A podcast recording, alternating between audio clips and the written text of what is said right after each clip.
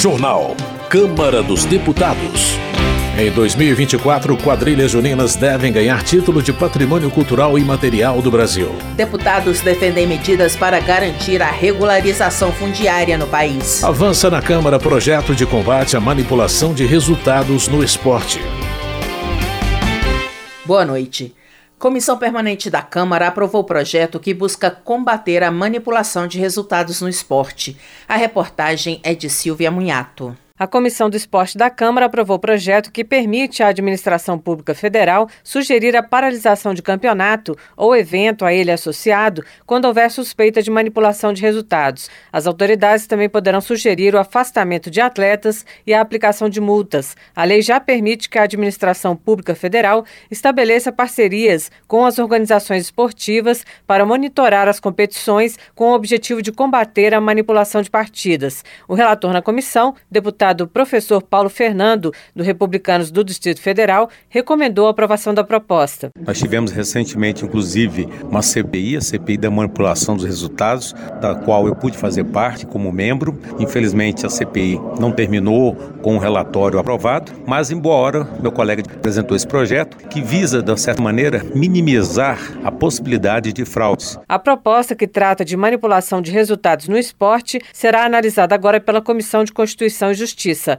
Da Rádio Câmara de Brasília, Silvia Munhato. Desenvolvimento Regional. Benes Leucádio, do União do Rio Grande do Norte, destaca a importância da lei sancionada no ano passado, que impede a redução imediata de repasses do F P M, o Fundo de Participação dos Municípios, às cidades que registraram perdas populacionais no Censo Demográfico do I B G E. Segundo o deputado, a norma prevê uma transição de dez anos para evitar quedas bruscas de arrecadação. Ou seja, sem trazer um impacto de uma monta de duzentos, trezentos mil reais mês, e aí possibilitar que o município possa se reorganizar financeiramente ao longo dos dez anos e não trazer a interrupção do fornecimento de determinado serviço ou de políticas públicas, que na verdade, na verdade, o grande prejudicado seria o cidadão, o contribuinte brasileiro. E a gente conseguiu aprovar, já foi sancionada, hoje já é lei. Se o município iria perder trezentos mil ao mês, ele vai começar perdendo apenas trinta, que não impactará tanto as suas finanças, e ao final dos dez anos, quando já deverá ter ocorrido um novo censo, a gente tenha a nova realidade, ou a nova apuração e uma nova configuração das tabelas do F P M para cada um dos entes municipais do nosso país. Benes Leocádio afirma que o F P M representa um fator preponderante para a saúde financeira da maioria das prefeituras. Por isso, ele observa que é indispensável que os cálculos sejam feitos de forma previsível. Gabriel Nunes, do P S B da Bahia, defende a aprovação do projeto de sua autoria, que prevê mudanças na forma de como são feitos os censos demográficos.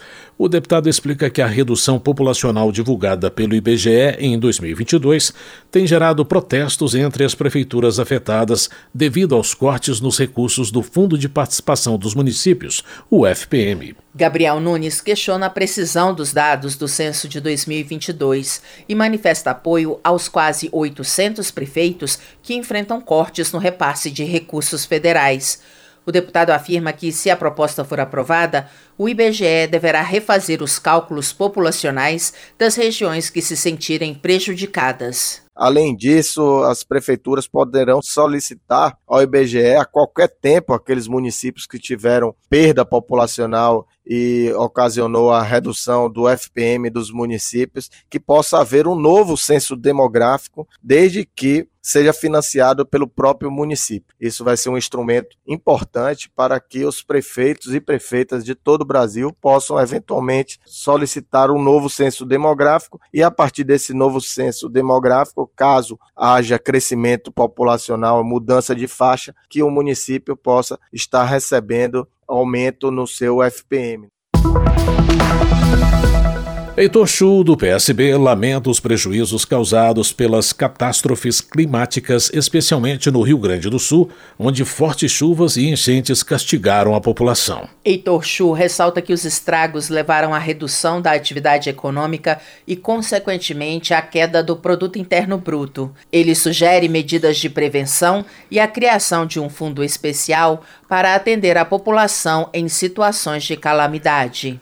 falta no Brasil um fundo para ajudar a atender as regiões quando são atingidas pelas catástrofes. Ou a gente compreende isso e faz a parte de prevenção, porque só fazer o socorro depois que tudo aconteceu, nós não vamos conseguir mais salvar vidas, nós não vamos conseguir mais salvar o patrimônio das pessoas. Então, acho que nós temos que inverter essa máxima de, em vez de ajudar quem foi atingido, nós fazermos as prevenções. Por exemplo, no Rio Grande do Sul, nós temos municípios que, se forem reconstruídos no mesmo lugar, vamos efetivamente ter o risco de perder tudo de novo. Então, nós temos que achar um outro lugar para que aquela cidade possa ser reconstruída com segurança. Duarte Júnior, do P S B, afirma que foi o primeiro deputado a lançar um edital para ouvir a população sobre a destinação de recursos de emendas parlamentares no Maranhão. Segundo ele, quando o recurso público é distribuído de maneira participativa, os resultados são mais eficientes. Cumprindo esse compromisso, nós garantimos o depósito de mais de trinta e dois milhões de reais para a saúde do nosso estado, no Maranhão, em especial para a cidade de São Luís. Recurso para a Prefeitura de São Luís, para a reforma das unidades básicas de saúde, para mutirões de consultas oftalmológicas com a entrega do óculos. Além disso, consultas odontológicas, mutirão de cirurgias eletivas, recursos para o Denourabelo e também para a P A I, para a garantia de entrega de equipamentos que garantam a inclusão, como cadeira de rodas e também um processo de terapias, fisioterapias, fonoaudiólogos, para que as nossas crianças, os nossos adolescentes possam ter uma vida digna. Duarte Júnior avalia que o primeiro edital para a destinação de recursos públicos é um importante marco na democratização do acesso a verbas federais e que a participação popular é um instrumento de inovação da política. Justiça. No entendimento de Coronel Fernanda, do P L de Mato Grosso, a falta de regularização fundiária no Brasil beneficia apenas os criminosos que querem desmatar áreas verdes e promover a invasão de terras. Para evitar esse cenário, Coronel Fernanda espera que este ano o Congresso Nacional e o Poder Executivo promovam avanços para levar a regularização fundiária a todos os estados do país. Com a regularização, o proprietário preserva o meio ambiente, tem segurança jurídica, o proprietário promove a economia local, ele faz o melhor. E nós precisamos proteger o pequeno produtor, porque é dessa produção que vai chegar comida na mesa do cidadão lá na cidade. Então nós temos a obrigação de trabalhar e cobrar, principalmente dos órgãos públicos, a exemplo o INCRA, que realize urgentemente a regularização. A falta da regularização fundiária no Brasil favorece somente aos criminosos. A gente precisa preservar. E quando a gente regulariza, a gente preserva, a gente promove segurança, promove equiparação social, promove crescimento em todos os âmbitos. Keniston Braga, do M D B do Pará, acredita que a regularização fundiária e a reforma agrária representam a solução para os conflitos no campo. Na avaliação do deputado, é inaceitável que haja disputa de terra num país de dimensões continentais. Nós precisamos não só distribuir essa terra, nós precisamos fazer um trabalho onde a gente identifique quem são e onde estão essas pessoas e qual tipo de cultivo deve ser estabelecido em cada uma dessas terras. Ou seja, aplicar a ciência para que a gente descubra qual produto se adequa melhor àquela característica da terra, porque temos vários aspectos dentro desse país continental. E o outro assunto não é só distribuir, a gente precisa documentar essa terra, a gente precisa distribuir e entregar o título. Porque só entregar a terra e sem entregar o documento é fadar ao insucesso o processo de, de reforma agrária. Keniston Braga afirma que a documentação permite que o agricultor aumente sua produção, uma vez que o financiamento só é liberado após a regularização da terra. Ele acrescenta que a reforma agrária é um instrumento de transformação social, porque gera emprego e renda no campo. Transportes. Geraldo Rezende, do P S D B de Mato Grosso do Sul, comemora a inclusão do aeroporto de Dourados entre as obras contempladas pelo novo Programa de Aceleração do Crescimento.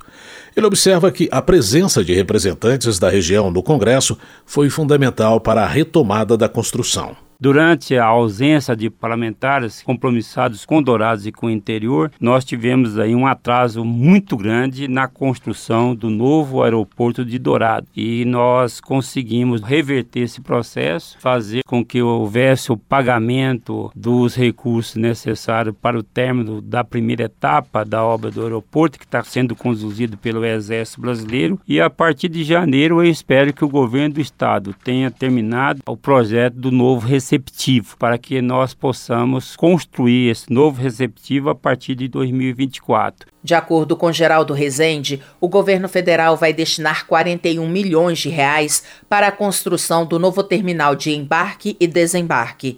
O parlamentar espera que, num curto espaço de tempo, o aeroporto de Dourados entre em operação. Zé Trovão, do P L de Santa Catarina, defende a aprovação de projeto que prevê o parcelamento de multas de trânsito por meio de boletos. O congressista afirma que o objetivo é ajudar o brasileiro que passa por uma situação financeira difícil. Relator da proposta, Zé Trovão lembra que a matéria já foi aprovada pela Comissão de Viação e Transportes e que, antes de ir a plenário, passará por outras duas comissões. Ele diz contar com apoio não só da oposição, mas também da base governista na Câmara. A nossa intenção foi levar até o menos favorecido a possibilidade, se ele não tem um cartão de crédito, ele pode fazer um parcelamento direto com o órgão responsável por aquela multa. Isso tudo traz uma nova maneira de você analisar e trabalhar aquilo que hoje está esquecido, que é o transporte de carga. Mas não serve só para o transporte. Isso também serve para o taxista, para o Uber, para o mototaxista, todos que todos os dias trabalho, quem trabalha sempre está levando uma multa ou outra. Então é um projeto importante que permeia muitos trabalhadores aí que vão poder regularizar a sua situação, até mesmo junto aos órgãos competentes. Bibo Nunes, do P L Gaúcho, é autor de um projeto que beneficia os caminhoneiros autônomos. O deputado explica que a proposta isenta a categoria do pagamento do I P I, Imposto sobre Produtos Industrializados, no ato da compra de caminhões novos. O caminhoneiro autônomo tem grande dificuldade para renovar a frota. Então nós temos que dar incentivo, até porque tem mais segurança nas estradas, tendo caminhões novos. A minha proposta é para que eles tenham uma redução de I P I tipo taxista, de trinta por cento, para que possa renovar sua frota, sendo um caminhão a cada cinco anos. Eu acho que é uma bela proposta e beneficia os caminhoneiros autônomos de todo o Brasil. O projeto de Bibo Nunes permite que o caminhoneiro compre um caminhão por vez, que só poderá ser vendido depois de cinco anos de uso. Ele informa ainda que vai pedir aos governadores que reduzam o Imposto sobre Circulação de Mercadorias e Serviços, o I C M S, para a categoria. Velter, do P T, celebra o avanço nas obras de duplicação da B R cento e sessenta e três no oeste do Paraná.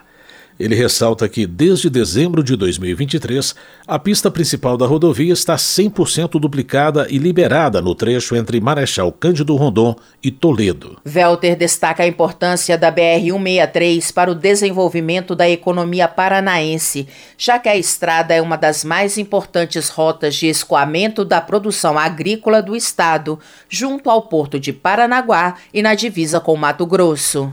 Essa rodovia é uma das que mais passa grãos, que chega para o porto de Paranaguá. Ela interliga com o Mato Grosso. Essa duplicação que foi retomada, a gente acompanhou a execução pelo Ministério dos Transportes, né? A gente cobrou do DENIT e ela está concluída entre Marechal Cândido Rondon e Toledo. É uma grande conquista regional, a sociedade regional realmente está muito contente que essa obra já foi concluída, que é tão importante, é o principal escoador de produção de grãos e produtos ligados à agricultura.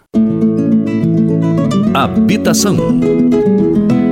Henrique Júnior, do P L do Maranhão, lamenta que muitos cartórios desrespeitem a legislação atual que prevê desconto na taxa de registro de imóveis na primeira compra.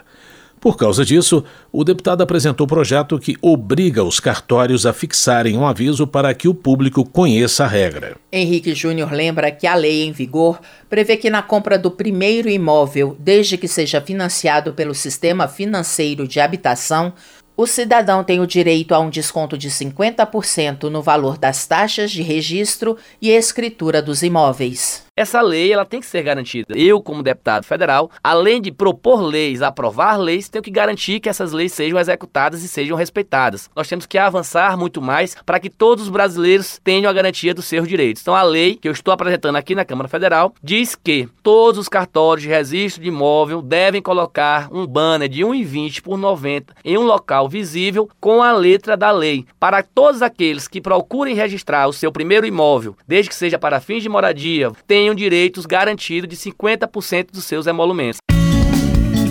Saúde. Dimas Gadelha, do P T do Rio de Janeiro, elogia ações do governo Lula na área da saúde. O parlamentar afirma que o Ministério da Saúde tem buscado retomar políticas abandonadas nos últimos anos, principalmente durante a gestão de Jair Bolsonaro. Dimas Gadelha comemora o esforço do atual governo em ampliar a rede de vacinação e destaca a importância do programa Farmácia Popular.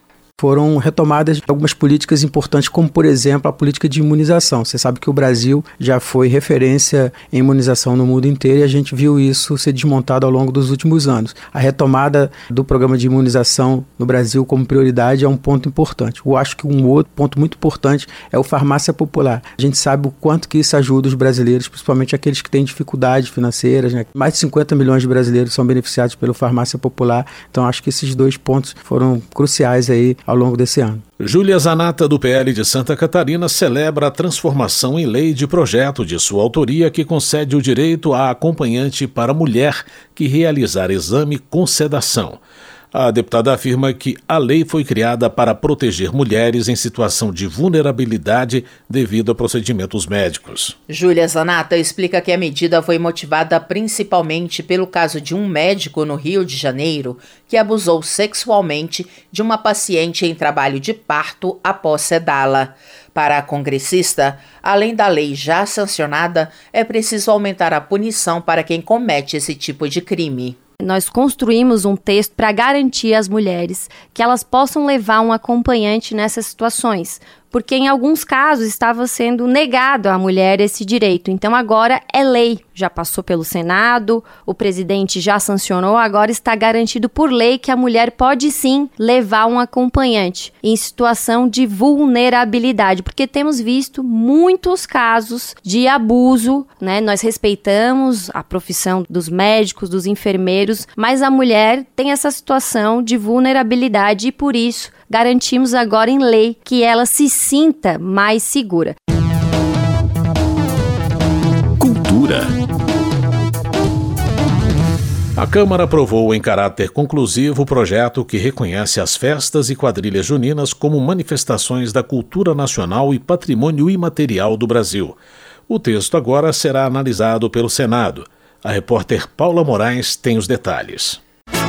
Fagulhas, pontas de agulhas, brilham estrelas de São João, babados, shotes e chachados. As festas e as quadrilhas juninas poderão ser reconhecidas como manifestação da cultura nacional. É o que estabelece uma proposta aprovada pela Comissão de Constituição e Justiça da Câmara. O autor desse projeto, o deputado Rui Carneiro, do Podemos, da Paraíba, destaca que a dança surgiu no Brasil ainda no século dezenove, com influência da coroa portuguesa, e desde então foi sendo modificada até adquirir um novo significado nos meios rurais, sendo um festejo para agradecer a colheita e homenagear figuras religiosas como São João, São Pedro e Santo Antônio. Carneiro ressalta ainda que as festas juninas são o segundo maior festejo do país, perdendo apenas para o carnaval, e que os concursos de quadrilha geram emprego e renda, por exemplo, por meio dos figurinos e dançarinos. Bombas na guerra, magia, ninguém matava, ninguém morria, nas trincheiras da... Rui Carneiro fala sobre o valor simbólico da aprovação das festas e quadrilhas como manifestação da cultura nacional. É um marco importante, é um simbolismo. Essas quadrilhas representam a história do Nordeste. Quando as apresentações acontecem, elas retratam a história do dia a dia dessa região. E elas têm um impacto muito grande, tanto histórico como cultural, quanto na economia criativa. A vida inteira, noite, sempre a primeira, festa Rádio Câmara, de Brasília, Paula Moraes.